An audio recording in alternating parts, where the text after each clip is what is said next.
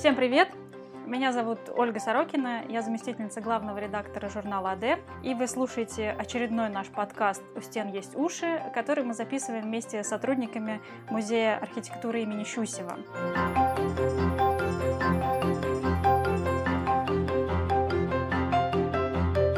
И сегодня в нашем подкасте буду беседовать с Елизаветой Лихачевой, директором Музея архитектуры имени Щусева, о сталинской архитектуре. Здравствуйте, Елизавета. Всем добрый день. Здравствуйте. Очень рада вас всех приветствовать. Елизавета, вот мне кажется, что москвичи лучше, чем жители других регионов, представляют себе, что такое сталинская архитектура. Потому что у нас есть семь сталинских высоток, у нас есть метро, комплекс ВДНХ и целые образцово-показательные районы. Скажите, так ли это или в других регионах тоже есть э, примеры сталинской архитектуры? А, да, и довольно много, особенно послевоенной и немножко даже довоенной. Ну, вот, например, город Новосибирск, а, Екатеринбург, а, Ленинград, а, ныне Санкт-Петербург. А в Ленинграде целые кварталы, там в районе Московского проспекта и Кировского завода, там прям кварталы сталинской архитектуры. Да и метро в Ленинграде тоже, в общем, сталинское. Это касается и жителей бывшего Советского Союза, Киев, который был полностью отстроен после войны. Там, как вы знаете, был взорван Крещатик. И старый Киев, центр Киева, он сильно достаточно пострадал. Это Минск который вообще полностью отстроен после войны. Там сохранился только э, довоенный очень маленький район, в котором в 90-е а, наши сериалы снимались. А, то есть, как бы сказать, что это только московская тема, нельзя, конечно. Плюс кое-что есть и за пределами Российской Федерации нынешней. Это, например, Варшава, где стоит сталинская высотка, подаренная в свое время польскому народу. Так что Нельзя сказать, что это только московская тема. Нет. Но ну, в Москве, конечно, безусловно, этой архитектуры очень много, потому что в 30-е, 40-е, 50-е годы город перестраивался, перестраивался по лекалам этой архитектуры. И поэтому, да, у нас ее много. Ну да. То есть Москва у нас не эпицентр. У нас ее э, очень много.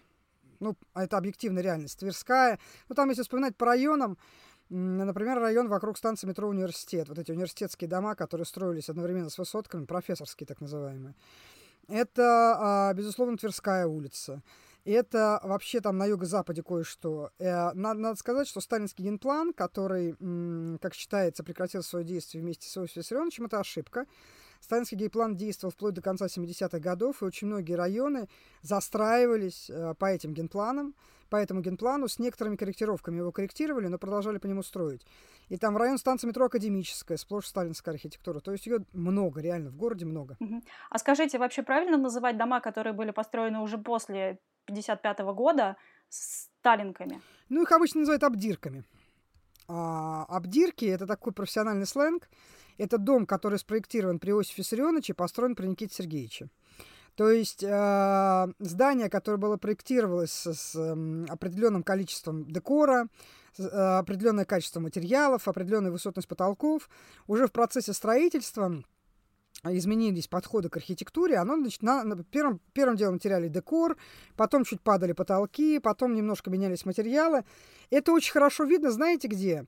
Если вы поедете по Ленинскому проспекту от Скаложской площади в сторону области, то вы вот прям вот въезжаете, там вот особенно на площади Гагарина, да, это шикарная застройка Щусева-Щуко.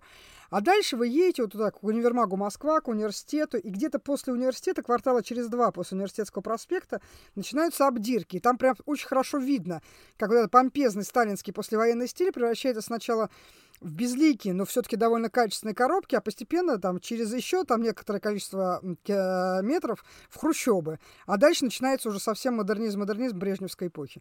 Это прям вот такой Ленинский проспект, я бы сказал, это путешествие в историю советской архитектуры, где-то с середины, начиная с середины 40-х, э, ну, конца 30-х, я бы так назвал, с конца 30-х до, соответственно, а, конца 80-х.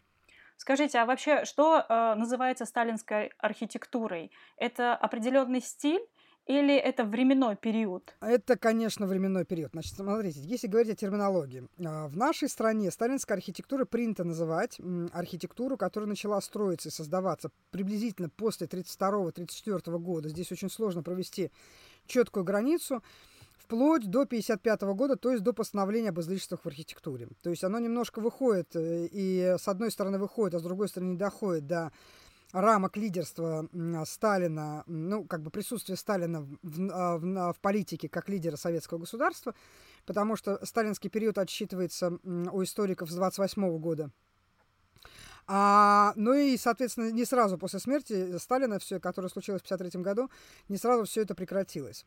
Если говорить в более широком смысле, то то, что мы называем сталинской архитектурой, можно назвать стилем ар-деко. Это будет абсолютно корректно. А, некоторое время назад с легкой руки Хан Магомедова ну, то есть лет 20 назад, 30, а, был запущен термин «сталинский ампир», но сталинский ампир – это не вся сталинская архитектура. Вообще слово «ампир» Это французское слово, а, дословно его можно привести как имперский, имперский стиль. Это а, а, стиль, который рождается в самом конце XVIII века на волне национального романтизма во Франции.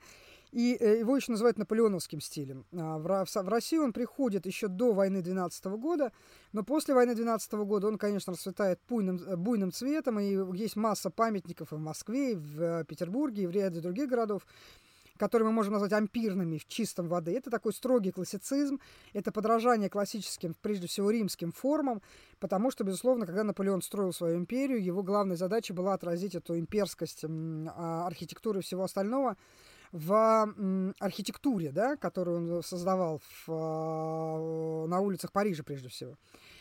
И ампир всегда имеет семантику военной победы. То есть это, по сути, военные монументы. То есть есть просто монументы, такие как арка Круазет или арка на площади Звезды, а, э, или Вандомская колонна. И причем это абсолютно римский язык, имперский язык власти – а есть э, э, просто здания, которые ставят Наполеон, и которые ставят, например, э, Александр I и вслед за ним Николай I в России. Ну, чтобы вы понимали, самым крупным монументом победе в войне 12 года, по сути, становится Исаакиевский собор в Петербурге, в Москве это Манеж, Большой театр. То есть это архитектура, которая изначально несет вот эту семантику военной победы, семантику военной силы.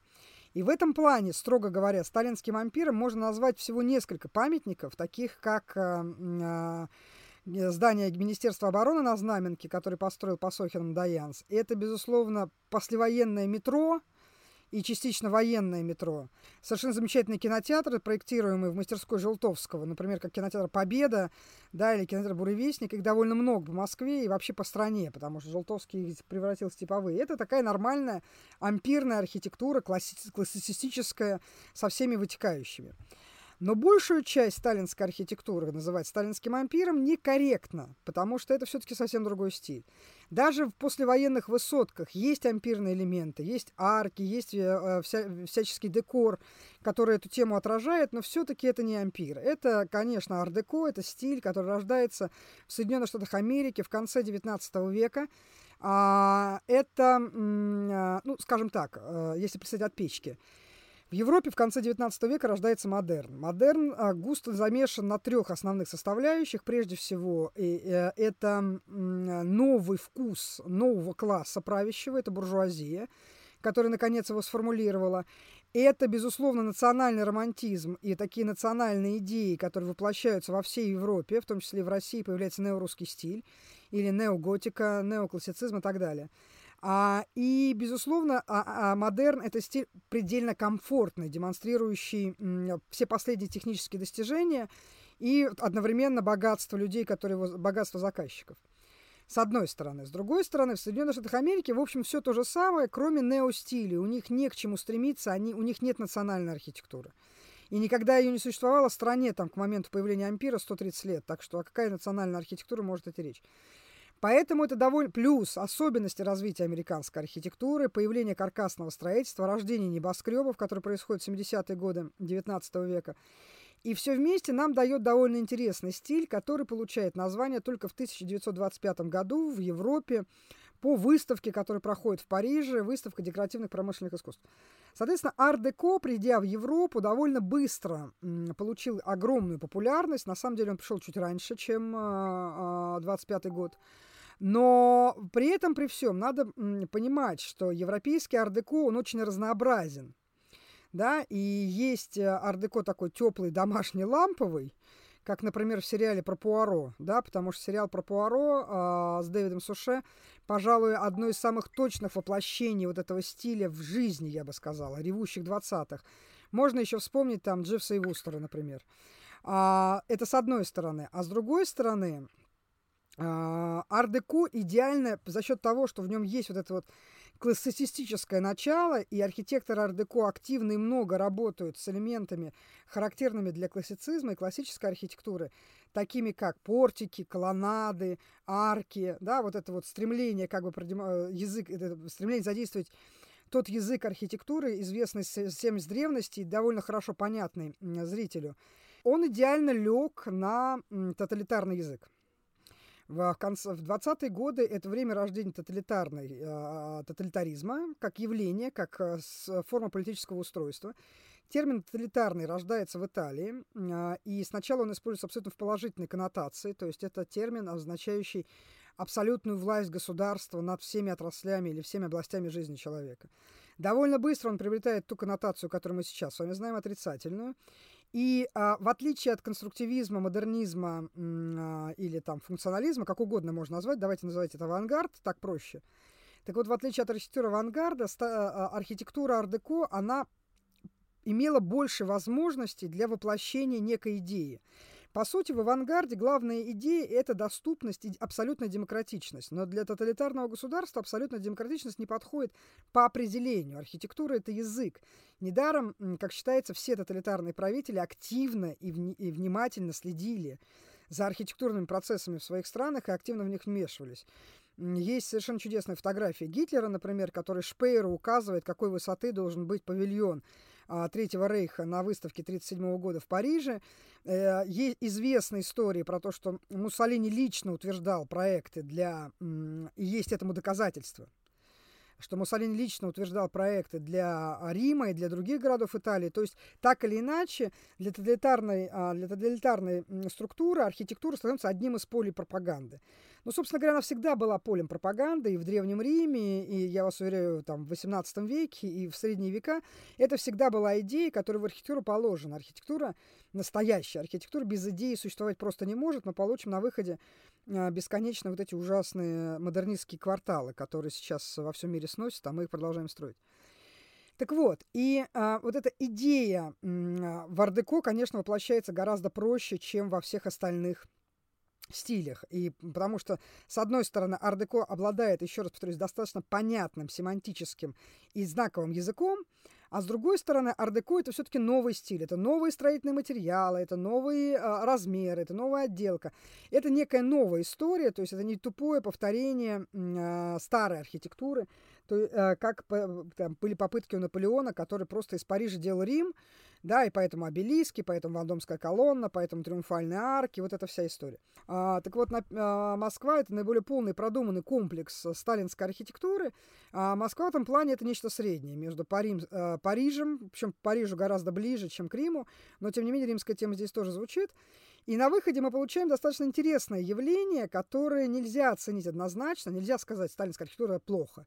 Люди там живут, и, между прочим, квартиры в сталинских домах стоят гораздо дороже, чем квартиры в новостройках. Вот. Нельзя сказать, что сталинская архитектура это абсолютно хорошо, потому что ради строительства этой архитектуры снесли много чего хорошего. А самое главное, что город довольно сильно изменился, и вообще в ней есть вот этот момент такой вот э, диктата государства. С третьей стороны, э, очень многое зависит от вашего личного восприятия. То есть для меня университет, например, э, издание Московского университета никаким тоталитаризмом не обладает, там его нет да, и мне всегда было довольно забавно в своих спорах по поводу сталинской эпохи, а это я делаю достаточно регулярно, говорить, что вот вы можете как угодно относиться к товарищу Сталину и ужасной советской власти, но самое высокое здание, а значит, самое главное здание в Москве, это здание университета да, не министерство, не МГБ, там, не э, Министерство тяжелой промышленности, а университета. И оно царит над городом. Вот, например, я живу на станции метро Пролетарская, и когда я захожу в метро, для меня здание университета как барометр. То есть, когда я вижу его, я понимаю, что день будет солнечный. Когда я его не вижу, я понимаю, что, в общем, затянуло все тучами и вряд ли развеется к вечеру. То есть, так или иначе, его видно почти со, все, со всей части исторического города, поэтому вот эта тоталитарность, так называемая сталинская архитектура, это скорее эмоциональное восприятие, эмоциональная категория, чем категория реальная. А вы уже упомянули Гитлера и Муссолини. А насколько активно Сталин участвовал в проектировании? Это хороший вопрос. Я честно могу вам сказать, я э, как бы никогда специально этим вопросом не занималась, но вот так вот на виду э, я не нашла ни одного подтверждения того, что Сталин лично какие-то проекты утверждал, что-то менял, хотя об этом регулярно пишут в разных источниках, но никогда не ссылаются на какие-то конкретные документы. То есть, ну, там, читаешь про московское метро, Сталин лично утвердил проект. Ну вот Душкин вспоминал, что Сталину понравилась станция метро, проект станции метро а, Площадь революции, и ему понравились статуи, и, в общем, Сталин а, сам выбрал облик этой станции, потому что идея ее была там заложена в том, что это был монумент 20-летию революции. У Сталина не было архитектора, как у Гитлера, например. У Гитлера был Шпеер, да, у Муссолини был Бразини и еще там ряд других мастеров. А у Сталина не было любимого архитектора. Ну вот просто не было. Они все были приблизительно в одинаковом положении. И э, там Щусев, Желтовский, Щуко, Фомин, Иофан. Они, вот Иофана часто называют любимым архитектором Сталина. Я не уверена, что это имеет право на существование. Потому что не так уж много Иофан при Сталине построил. Тот же Щу, Щусев построил гораздо больше. Сюда же относится эта нелепая легенда про гостиницу «Москва» с разными балконами, что якобы он подписал чертеж посередине. Даже если предположить, что Сталин подписывал чертежи, а, что не, не, не верю я в это, а, все-таки не надо, он, конечно, был не хороший человек, но все-таки не идиот. И подписывать чертежи э, поверх он бы не стал. А так же, как вряд ли бы Сталина начали, стали бы представлять два варианта фасада на одном листе. Любопытно. Э, вот эту байку про гостиницу «Москва» я услышала ну, лет 20 назад, когда впервые оказалась перед ней на Манежной площади. Ну, это такая легендарная история. Я вам могу сказать, что вообще это характерно. Когда есть сильный э, лидер государства, ему, как правило, приписывается огромное количество всяких поступков, возникает целый жанр исторических анекдотов. Поэтому э, анекдоты про Сталина, они есть, они как бы, причем это анекдоты не в современном значении, а это как раз вот э, история про то, как он якобы приказал э, там э, снести шпиль на мидии или э, утвердил неправильные балконы гостиницы Москва. Хорошо, а что же тогда или кто предопределил стиль сталинской архитектуры? Время. Его определило время. Конечно, безусловно, лично от товарища Сталина много чего зависело. Мы все помним а, осуждение за формализм авангарда, а, за непонимание. Например, там в конце 50-х годов, уже при позднем Сталине, выходят всякие смешные книжки с смешными названиями. А, она называется э, книжка о реалистических основах советской архитектуры. Да, ну, то есть, если вы вдумаетесь в название, вы поймете, что это полный бред, не может быть никакой реалистической основы архитектуры. А, но это вообще был отказ от э, авангарда в принципе. То есть это был поворот в сторону совершенно другой эстетики. А, эстетики, которая была замешана, безусловно, на античной эстетике, но, но при этом, ну, как бы потому что статуи, потому что девушка с веслом и, и рабочие колхозницы. А, но при этом все-таки там было много чего и от авангарда тоже. И это м, эпоха подсказала, я бы так сказала. Потому что разворот от авангарда в сторону ардеко, он происходит везде, он происходит не так жестко. Я бы сказала, что в Соединенных Штатах вообще как такового авангарда не было. Он там вспыхивает, вообще модернизм вспыхивает только после войны. Это общий исторический процесс, и в России он происходит а, благодаря тому, что меняется политическая и экономическая ситуация. Если в 20-е годы авангард сосуществовал с Ардеко, и это было вполне, а, я бы сказала, органичное сосуществование, да, есть ряд памятников, которые невозможно отнести к какому-то стилю, то есть нельзя сказать, что это модернизм, а, а это ар-деко, ну, например, и поэтому их относят и туда, и туда. Так вот, и э, если говорить о э, как бы времени, то да, безусловно, поворот к ар-деко, он был логичен и закономерен. И говорить о том, что это лично Сталин решил, нет, это э, влияние Сталина здесь, безусловно, есть. А, но, может быть, без его влияния там, авангард в Советском Союзе продержался бы чуть подольше, чем, скажем, в Германии. Но все равно рано или поздно этот поворот бы произошел. Вы вначале еще говорили про использование определенных отделочных материалов и строительных материалов для э, возведения зданий. Скажите, были ли в этот период э, какие-то технологические прорывы?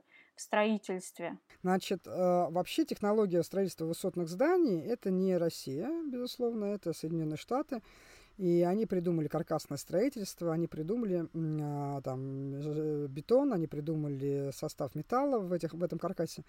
Но все это мы не могли себе позволить купить, потому что ну, в, все средства страны в 30-е годы шли на индустриализацию. Связано это было со строительством Дворца Советов. Был создан проектный институт, который назывался Институт ДС, Институт Дворца Советов и в нем разрабатывались новые строительные материалы. И эти строительные материалы – это, например, 600 и 700 марки бетона. Что это значит? Это значит, что кубический сантиметр материала выдерживает нагрузку 600 килограмм. А, ну, чтобы вы понимали, о чем идет речь. А, в хрущобах, а, панельных, я имею в виду, бетонных, а, марка 150. А в серии P44 200. Да, и мы все знаем с вами пресловутую историю про соседа с дрелью. А теперь представьте себе, что это 600, 600 марка бетона. Да? 600 килограмм должно быть на, на кубический сантиметр нагрузки, чтобы э, там дырку проделать. Ну, то есть э, это материал, из которого, я не знаю, космические корабли можно строить. Это новые марки стали, Э, которые, с одной стороны, обладают достаточно гибкостью, с другой стороны, а, устойчивостью к перепаду, резкому перепаду температур. Потому что при высотном строительстве, вы же понимаете, да, что внизу может быть очень жарко, а наверху может быть гораздо холоднее. Плюс все небоскребы, они покачиваются немножко. А, это необходимо, если небоскреб не будет качаться, его просто сдует свет ветром, как сдувает горы. Поэтому все небоскребы имеют небольшую амплитуду качания, то есть этот металл должен быть еще и гибким. А, это умение, э, то есть в Советском Союзе в рамках сталинской архитектуры научились и поставили на поток передвижку домов. То есть это тоже американская технология. А, она была перенесена в Советский Союз, и советские инженеры поставили ее на поток, и много домов в нашей стране двигалось. А в нашем городе так точно. Ну, самый известный, пожалуй, Сытинский дом на Тверской. Да, это тот дом, в котором находился ресторан Фрайдис. Сейчас не знаю, что там. Вот, и таких домов довольно много. А, то есть, так или иначе, вот эта история с передви... Э, как бы история с, техно... с технологическими прорывами, она, безусловно, есть. Сталинская архитектура, благодаря тому, что государство обратило внимание на наше отставание в этой отрасли, вы должны понимать, что вообще существует э, там пять традиционных материалов архитектуры. Камень, кирпич, дерево, стекло, металл. Соответственно, когда мы с вами говорим про сталинскую архитектуру, то э, советская, советская Россия, которая после революции столкнулась с жесточайшим дефицитом, прежде всего, строительных материалов, ну, например, там всем известный дом Мельникова строится из кирпича и вообще предельно традиционно, главным образом потому, что у Мельникова просто нет денег. Да, и он э, отдает предпочтение, за, у, и, учитывая тот факт, что он довольно беден, а, для архитектора такого знаменитого, он отдает предпочтение проверенным материалам, а, потому что он не понимает, что делать, например, с фибробетоном. То есть, э, начиная с начала 20-х годов, в нашей стране все время ищутся какие-то замена традиционным, более дешевой замены традиционным материалом. Появляется там теплобетон, технология французская, но мы ее перенимаем, и э, дом теплобетона напротив эм, особняка Голосовской работы, напротив особняка Морозовой на Спиридоновке стоит, с очень смешным барельефом сверху. Вот, а, то есть мы ищем, но благодаря тому, что государство в, совет, в сталинский период, а, оно серьезно занялось строительством, и это прежде всего связано с строительством крупных промышленных объектов. Это Днепрогэс, это Магнитка, это индустриализация. А в данном случае побочным эффектом становится строительство гражданской архитектуры, а, и, как мне кажется, мы можем с вами говорить о том, что, а, безусловно, в том числе и гражданское строительство повлияло очень сильно на технологии строительные. А в плане комфорта? А, вот тут все планировок. Сложно, потому что были дома с идеальными планировками. А, а в основном это дома довоенные, то есть до Второй мировой войны и сразу послевоенные. Но те же высотки, Uh, у них очень сложные. Есть там потрясающие планировки, очень комфортно, а есть довольно странные, потому что надо было вписывать, по сути дела, квартиру в существующий, в существующий э, фасад. Да, форму нельзя было менять. И, например, самые неудачные планировки из сталинских квартир в высотке на, на площади Восстания, Посохинской, uh, на Баррикадной. Mm-hmm. Соответственно, там говорят, ну, ужасные планировки, очень странные. А, в доме Афана на набережной а, планировки удачные, в каких-то квартирах очень удачные, в каких-то квартирах очень неудачные. То есть каждый раз надо смотреть на... Ну вот я была в гостях в доме, а, который был построен после войны на Кутузовском проспекте, сталинский дом, и там квартира, ну, мягко говоря, странно спроектирована. Мягко говоря. Ну, достаточно сказать, что кухня там представляет собой такую кишку в итальянском стиле, куда влезает только кухонный уголок и небольшой столик для двух человек, при том, что квартира трехкомнатная. То есть, и я так понимаю, что это просто была уже перепланировка, что изначально была планировка задумана другая, но в процессе строительства квартиры были перепланированы, потому что дом это обдирок. Вот. Поэтому говорить о том, что все планировки всех сталинских квартир идеальны, я бы не, не стал. Не, не, это неправда. Но, с другой стороны, если дом дошел до, например, дом артиста МХАТа, мне там тоже доводилось бывать, там очень удачные планировки квартир, большие светлые кухни, и а, очень важно, что они, а, например, про, это дома Мордвинова, а, архитектора Мордвинова, который был главным архитектором города и который строил а, Тверскую улицу, так вот, дом а, а, артиста МХАТа – это дом 4-6 по Тверской. Да? Сразу после Камергерского, между, э, огромное здание между Камергерским и Тверской площадью. Так вот, э, там деревянное перекрытие, поскольку это довоенная постройка, но при этом э, кухня, гостиная, столовая окнами выходит на Тверскую, да? а спальня э, и кабинет окнами выходят во двор. Это то, к чему стремятся многие дизайнеры сейчас. А думали о каких-то таких вещах? Э, система мусоропровода, вентиляция, теплосбережение. В этом отношении один из самых показательных памятников это э, дом правительства на, на, на набережной. Ну да, дом на набережной. Иофана, потому что он в равной степени содержит в себе элементы архитектуры авангарда и уже элементы нового архитектурного языка, то есть ар-деко. А, там, как вы знаете, было, были и общедомовые мусоропроводы, и даже значит, выводы для... Мне это в свое время очень понравилось. Выводы для самовара, чтобы трубу самовара, дымоход для трубы самовара. Значит, там были лифты кухонные для того, чтобы с фабрики кухни можно было поднимать э, готовую еду. А, при этом, ну, как бы там не было таких полноценных кухонь. И, и в, сталинских, э, в сталинских домах а, тоже это было. Например, те же мусоропроводы. Мусоропроводы – это придумка 20-х годов, то есть это авангард. Это э, система сборного, коллективного сбора мусора. Но в моем детстве, например, у нас на этаже, на каждом этаже стояло специальное ведро для пищевых отходов, которые забирали каждый день а летом два раза в день, то есть утром и вечером. Э, и мы туда сливали, и это все возилось на ферму. То есть в этом отношении система вообще сбора вторсырья в Союзе была налажена гораздо лучше, чем она налажена сейчас. Вот. Если говорить про э, как бы какие-то новшества в этом отношении, сталинская архитектура довольно традиционна. Она скорее подражает доходным домам XIX века, с некоторыми, конечно, безусловно, упущениями и исключениями, чем авангарду, но авангарда в ней тоже много достаточно, просто надо знать, куда смотреть. А для кого вообще строились э, сталинские дома? А, ну, это сложно, а, потому что... Вот, Простые например... люди там когда-нибудь поселялись? Да, конечно. Вот у меня мой дед, ну, прадед точнее, мой прадед, он был сцепщиком железнодорожных составов. То есть э, очень важная на самом деле работа. Э, это был человек, который занимался, э, он знал всю, всю систему логистики на Курской железной дороге. Он получил квартиру, почему ему давали квартиру однокомнатную, но моя прабабка заявила, что ей скучно будет с ним жить, она убедила его на комнату в коммуналке. То есть э, в этих домах есть и коммунальные квартиры, есть и отдельные, изначально отдельные квартиры.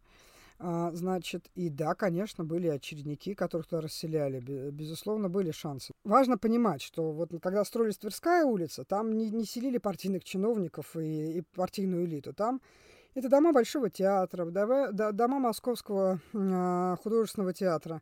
Это дома Академии художеств. То есть там жила то, что называется творческая элита. Дом писателей там есть, где жили писатели. То есть, так или иначе, Тверская улица, как лицо сталинского режима до войны, это э, лицо творческой интеллигенции, я бы так это назвала. А уже партийная верхушка, партийная элита э, селилась э, уже позже, после войны, вдоль Кутузовского проспекта, до этого дом на набережной. Вот. А если говорить о, о как бы брежневских временах, то, например, партийная элита жила, э, так называемый был андатровый заповедник – им же спецраспределители шап, шапки из андатора выдавали. И андатровый заповедник в Москве – это квадрат, который образуется Тверской и Новым Арбатом, и с одной стороны, с двух сторон, а, а с противоположных – бульварным и садовыми кольцами. Вот там вот, это анда, сердце андатора, знаете, там всякие там Гранатный переулок, Патриаршие, Преды, Бронные улицы. Вот там жила советская партийная элита там 70-х, 80-х годов. А, и шапки из андатры дали название как бы всему району. Довольно смешно, это московский сленг такой. Но на выходе мы получаем, что сталинская архитектура, она, в принципе, первоначально была достаточно элитарна, но уже после войны стала да, более демократичной. Не знаю, хорошо это или плохо, но недостаточно демократичной, потому что она в конечном итоге была отменена именно потому, что она была дорогой. И э, строительство ее требовало значительных ресурсов, которых у страны не хватало, и поэтому появляется хрущоба.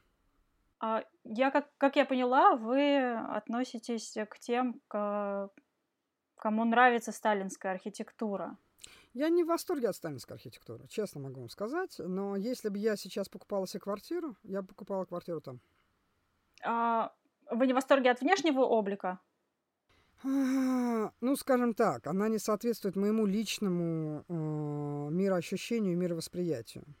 А, я люблю архитектуру совсем другой эпохи, и сталинская архитектура в этом отношении есть мало памятников, э, которые как бы этому мироощущению моему соответствуют. Но то, что эта архитектура гораздо более комфортная, чем все то, что строится в последующей эпохе, это абсолютный факт. И я, честно говоря, не уверена, что э, мы когда-либо... Ну, знаете, иногда ходят разговоры, что для того, чтобы избавиться от э, сталинизма, надо избавиться от памяти о Сталине. Мне кажется, как раз наоборот. Надо просто спокойно об этом говорить. И, э, ну, сталинская архитектура, она достаточно мрачновата, на мой вкус, короче. Мрачновато. А что бы вы отнесли к ее достоинствам? А, качество. Качество. Прежде всего, качество. Комфорт, высокие потолки. Я вообще э, к Корбюзье гореть в аду за потолки 2,50. Она все-таки более традиционна для России, чем модернизм и более правильно для России, чем модернизм.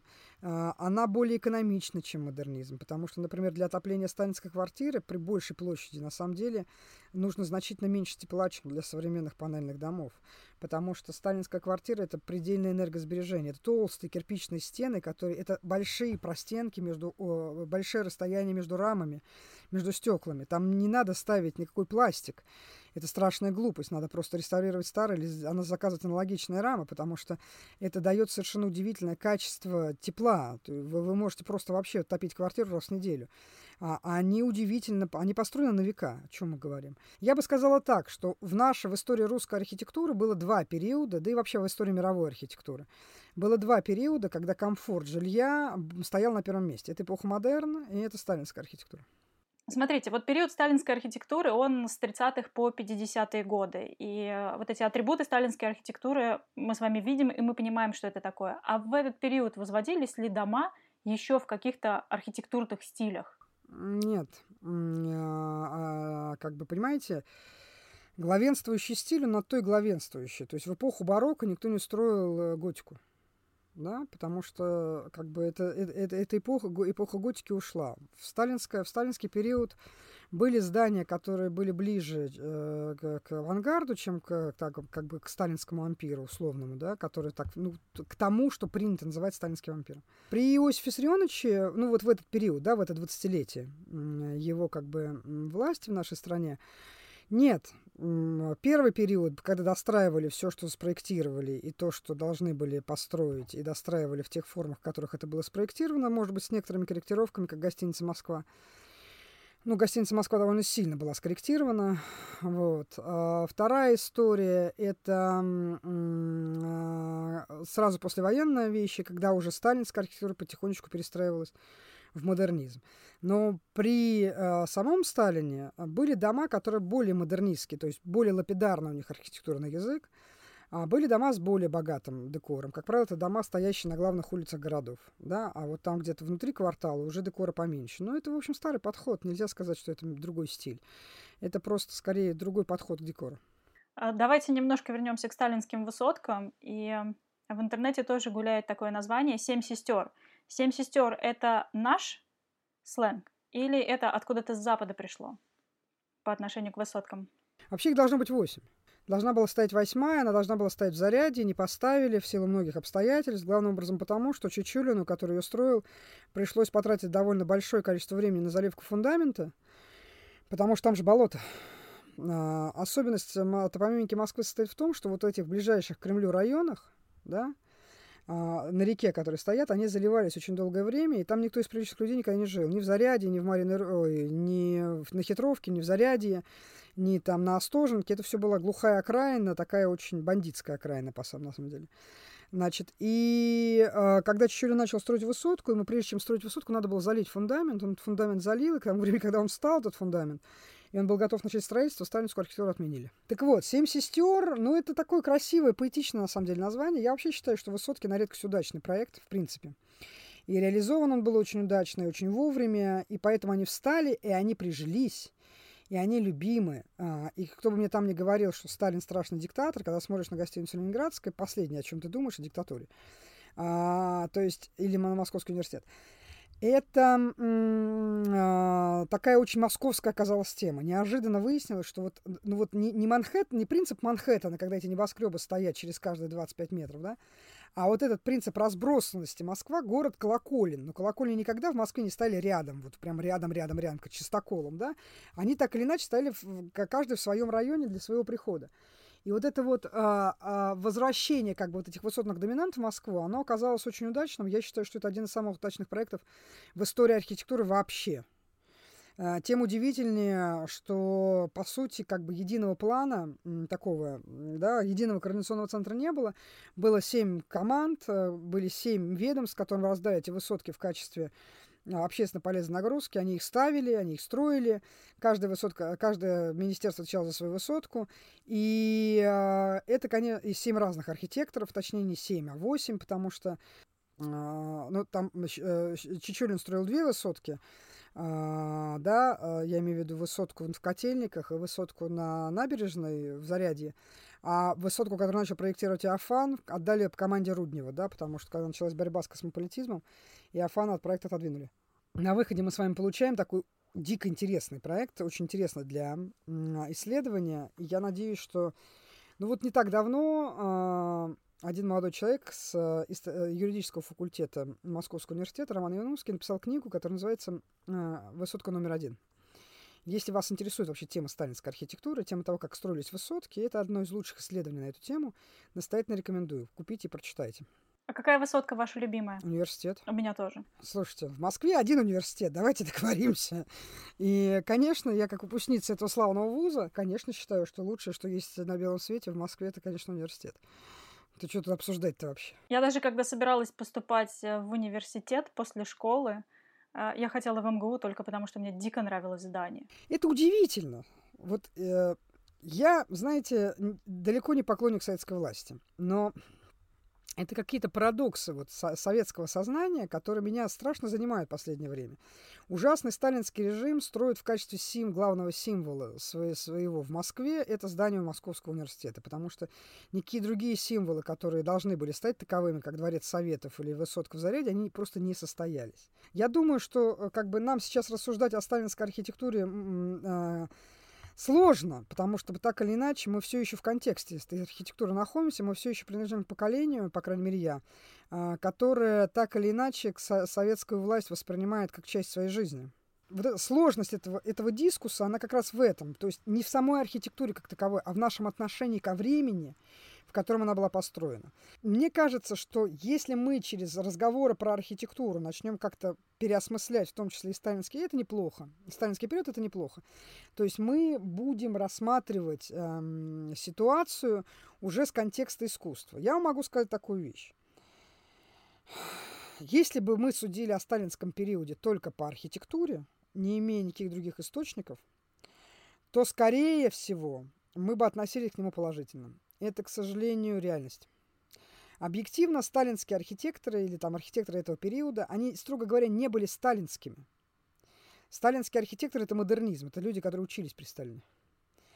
А архитекторы этого периода – это люди, которые умудрились создать человеческое лицо режима – и мы как угодно можем относиться, знаете, и был такой фильм американский со Шварценеггером, назывался «Красная жара». Там в финале, а, сначала в начале, а потом в финале показывают Москву конца 80-х, начала 90-х годов. Такое мрачноватое зрелище, и там очень смешной памятник Марксу, который бармен-кружка, снятый в ноябре. И ощущение такое, что прям мордор-мордор, такая мрачность в этом во всем есть. А в то же время, э, там, днем или летним, да, э, скажите мне, что парк Горького или ВДНХ это тоталитаризм. Да нет там никакого тоталитаризма, все чушь собачья. Вот. Поэтому я боюсь, что да, если бы мы судили о сталинском периоде только по произведениям искусства, которые остались нам от него, а, мы бы скорее положительно к нему относились, чем отрицательно. Я думаю, что наша вот сложность восприятия этого времени, она как раз от этого много зависит. В отличие, скажем, от нацизма. Потому что парадокс. Но у Гитлера не было гениальных художников был один гениальный архитектор, но с художниками все было гораздо хуже. Наверное, потому что нацистский режим изначально был людоедским, а советский режим все-таки изначально людоедским не был, он стал таковым в силу определенных обстоятельств. А вы говорили, что у Сталина не было одного архитектора. Вот архитекторы сталинского периода, они кто? Если мы говорим о первом периоде, после, э, значит, сразу после довоенном, да, в основном это были люди, которые были воспитаны в императорской России, соответствующим образованием, Говоря о Москве, то это прежде всего Щусев и Желтовский. Сюда же можно отнести Фомина, выпускника а, Академии художеств, петербуржца, петроградца уже на тот момент, который приехал в Москву и придумал Красную Дорику и активно ее пропагандировал. Это Мельников, а, который не встроился совсем в сталинскую систему, но, безусловно, стал одним из ее предтечей. Его проект НКТП – это, конечно, никакой не конструктивизм. То есть, так или иначе, это архитекторы, прежде всего, это архитекторы, которые получили сталинское, не, до, до советское образование, я бы так сказала. И это первое поколение, там, зубры, мастодонты. Следующее поколение это люди, которые уже учились при Советском Союзе, уже, ну, как бы при советской власти, неправильно говорить при Советском Союзе, при советской власти. Это уже люди, имеющие закалку в масса. Это такие люди, как Каро Алабян, а, а, значит, а, Круть, ну, там Крутиков Леонидов, это скорее все-таки авангард, они так и не ушли в Ардеко.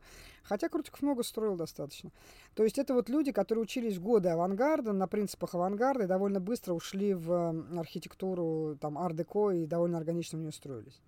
И это как бы второе поколение архитекторов, получивших, э, с одной стороны, дореволюционное, еще качественное образование, но уже на совершенно новых принципах, в совершенно новой среде.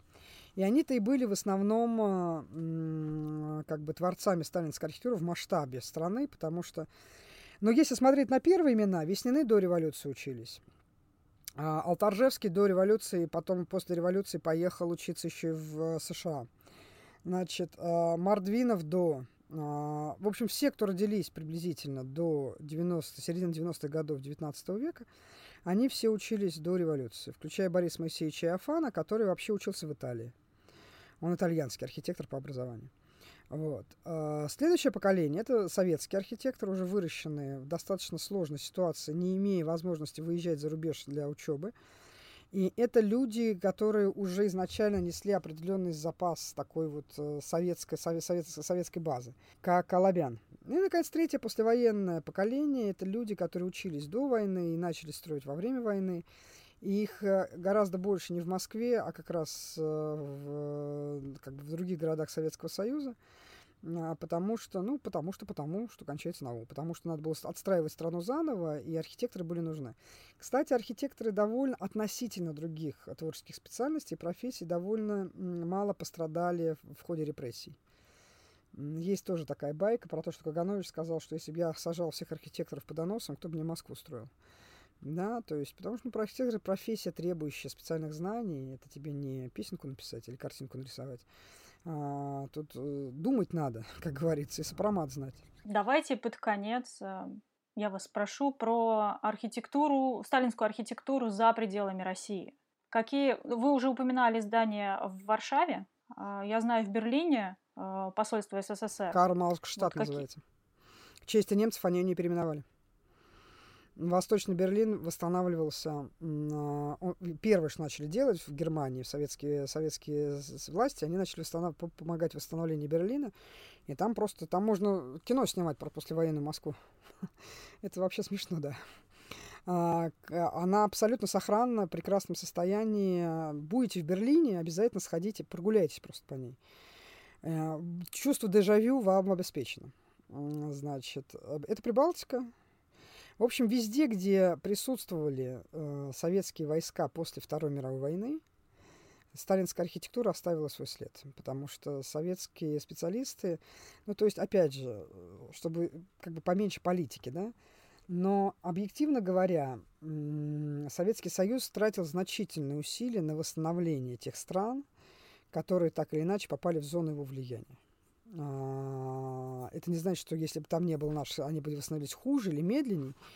Но факт остается фактом. Довольно много усилий было потрачено на восстановление, и поэтому почти во всех странах бывшего совет, э, советского лагеря, или точнее того, что называется СЭВом, да, следы сталинской архитектуры, они есть. А строили э, советские архитекторы или местные? Строили советские архитекторы по советским проектам. Была всегда локализация есть всегда. То есть какое, какая бы суперзвезда не приехала вам строить здание, куда бы она ни приехала, все равно нанимается местная команда для локализации проекта. Вот. А, там, конечно, активно работали местные архитекторы, но, тем не менее, основные проекты были придуманы здесь. А у вас есть э, любимое сталинское строение за пределами России?